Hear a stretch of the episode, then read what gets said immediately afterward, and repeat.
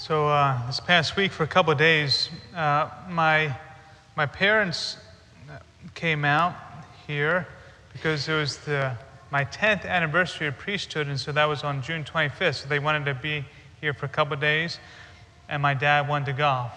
So so we made sure um, we golfed, and my mom was happy because we tied. Yeah, so. But uh, so it was good to have them out here. We, we went to a, a restaurant the first night, and um, the waitress came to my mom and said, uh, What would you like to drink? My mom said, Water. And she said, I'm, I'm sorry, what's, what's that again? Yeah, I'll, I'll, I'd like some water. I, I'm, I'm not sure what you're asking for. I, I'm not sure if we have that. And, uh, well, water. And then she said, Well, we, we don't have alcoholic drinks at this time. We don't serve that kind of drink. What? I'm, I'm just asking for, for water. Oh, water. Water. So in Philadelphia, we say water. Uh, so when it was my turn, I said, I would like some agua, please. And uh, so yeah, we, we say things a little bit differently, but it was good to have my parents in. And uh, I thank the Lord for my parents for, for their love for each other. I think they're 47 years married, it'll be 48 uh, coming up. And my sisters and I, we, um, we're very appreciative of the Lord for, for them. And it's through their, their love for us that we experience God's love through, through them. And that is our identity. We know that we're, we are beloved son, beloved daughters of God because in many reasons because of our, of our parents there. So when I was going over the, uh, the readings, um, you know, the main message of, of the reading is that the Lord is the Lord of all, the Lord of, of, of life, and that even when we die, we won't be separated from Him or from each other. He wants us to be healed, He wants us to receive eternal life forever. So I was trying to think about how to talk about that, and it wasn't coming to me. I mean, I was working on it, and it wasn't coming.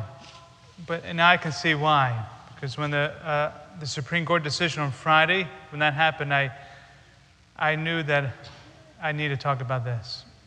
It's not that I want to talk about it, but it's like the elephant in the room. If you don't say anything, it's like, well, what, what should we do, Father? You know, what, how should we approach this, this situation? So I'm going to make it family friendly, but I, I do have to talk about it. But before I do, I ask for your prayers for me. Because, you know, Lord has named me a priest, and I need to preach in season out when it's easy and when it's not so easy. So let's, let's say a prayer for, for me and for, for all of us that we may be open to whatever the Lord wants to say to us this morning. And the Father, and the Son, and the Holy Spirit, amen. We thank you, Lord, for this opportunity uh, to talk about your love and, and the truth that you have given, given to us. Please give us wisdom, Lord, to speak what you want us to speak about this morning as we pray.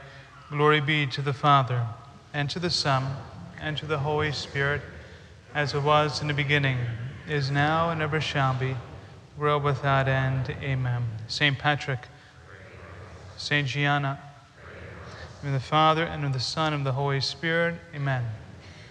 Good. Yeah, I feel better. Okay. Thanks for the prayers.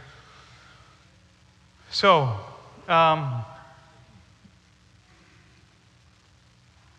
before I start speaking, um, this isn't going to be a perfect way to say it. Um, I'm going off script, right? So I may be able to say some things in a better way, so it may not come out the best way at times. I apologize for that but I just need to talk about it. Sometimes life is messy, right? Even if we can't, can't do perfectly, but we still enter into the, uh, uh, the dialogues. That's what I'm doing, doing here. So for, God has revealed to us through, through revelation, through, um, through time, and through especially the chosen people, uh, in many ways, that marriage is between one man and one woman. That's not just with Jesus Christ, but even before Jesus Christ. Um, and so it's been for thousands and thousands of years. And this, as a norm, has been, has been in different cultures for, for thousands of years as well. that many of the cultures recognize that uh, this special bond between a man and a woman, that a child can result of this special bond. If you just take a, a woman by herself and her body, her body doesn't make sense without the man. If you just take a look at a man and his body without the woman, it doesn't make sense without the woman. They only make sense when you look at them both. We hear in the first reading, the book of wisdom, that God formed them, formed man in his image, formed male, female in his image. Remember Genesis. So we're both formed in his image, and we only make sense when we look at each other. So this has been a constant teaching in the church, and, and um, it's one of the seven sacraments, holy matrimony. So it's not something that we can just redefine or, or, or change just because based on polls or, or you know, political winds or whatever. Um, you know, we are Catholics, we're followers of Jesus Christ.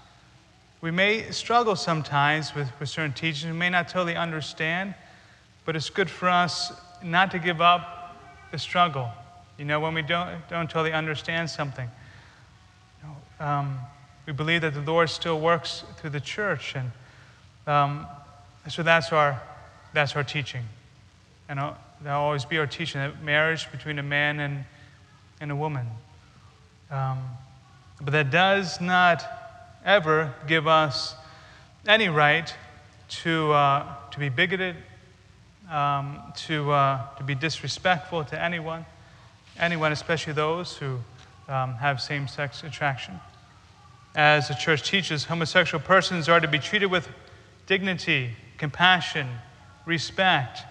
Any sign of unjust discrimination must be avoided. We are followers of Jesus Christ and believe that He has revealed to us uh, the meaning of, of marriage. And so we, we, we stand up for that. But when we stand up for something, for what we believe is true, that means that, um, that we sometimes say no to other things. You know, there's an expression if we don't stand up for, for something, then we'll fall for anything, right? And so, so when we stand up for something, we have to say yes to one thing and no to another at, at times. Um, but it's not easy. I know it's not easy. There, there tends to be camps today that people pay attention to a lot. There's the, uh, there's the one camp on the one side that says um, God hates those with same sex attraction. They're going to hell. And so people say that, get a lot of attention. Unfortunately, in the media because it's easy to focus on, on them. Also, there's another camp that says God loves you, and because God loves you, you can do whatever you want. You can do whatever you want. God loves you. Don't worry about it. But there's a third way. There's a third way. And that's what Jesus teaches us that we're called to love each other. We're all brothers and sisters. And by loving each other, we, we believe that God has revealed certain things to us on what it means to be a man, what it means to be a woman, what it means to be, to be married, how children are to be raised. And so we speak about this with love. We never condemn, you know, the person. We never uh, are, are bigoted. We're called to dialogue. We're called to, to walk with everybody. Everybody. Never put somebody in a corner and, uh, and to stop that dialogue. But unfortunately, I think sometimes that dialogue is being stopped on both ends. As followers of Christ, we can never stop that. What did Jesus do? When he walked this earth, he walked with everybody. He didn't change uh, certain revealed truths, but he showed them and all of us love.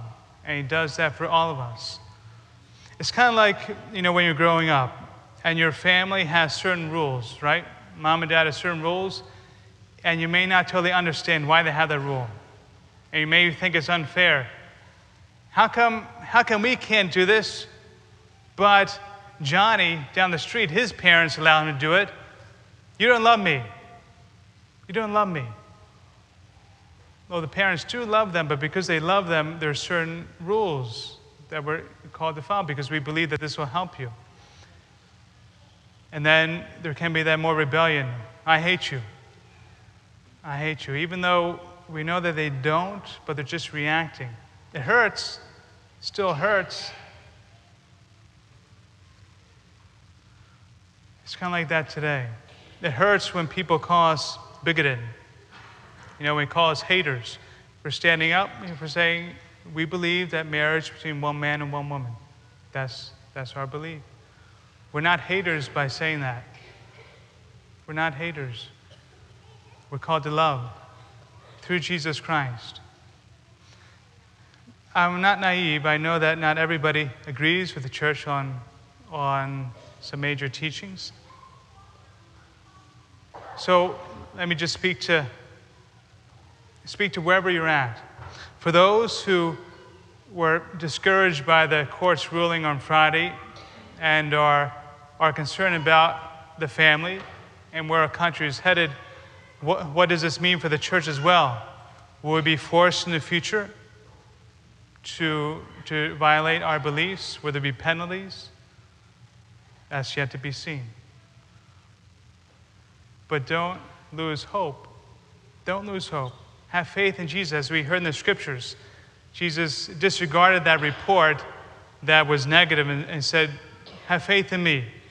Have faith in me. Don't lose hope. The young girl and the woman, they were both healed because they went to Jesus or their family went to Jesus on their behalf. That was how they were healed. We have to go to Jesus.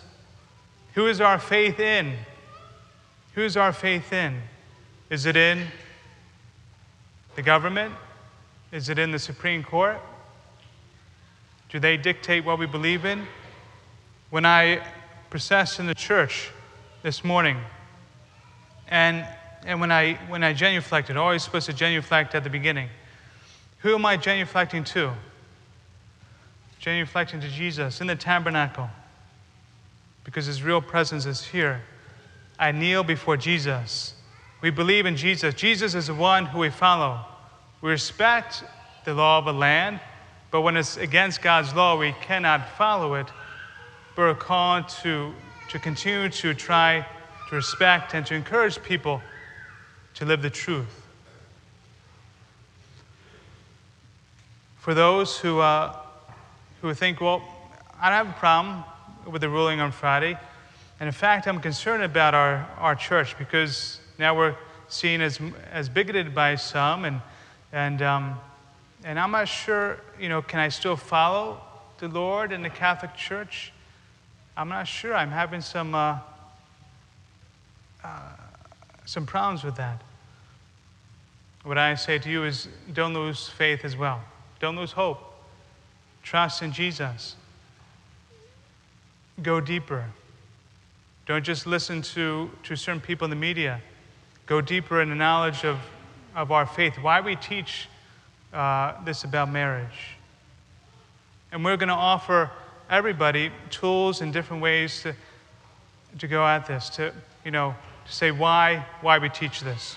Because we're going to be given an opportunity this September for the World Day of Families. The Pope is coming to Philadelphia and uh, for the World Day of Families. And this is all going to be across the news. And this issue is going to come up a lot. And so it's important for us to engage others in our family because this divides families, this divides communities, divides friends.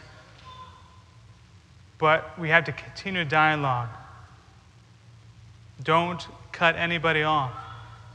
Young people, don't, don't cut off the church, even though you may not totally agree with the church right now because it, it may be tough. I know you're getting a lot of messages in school, in, in the media, but don't give up. Don't give up because the church does not give up on you. Church does not give up on anybody.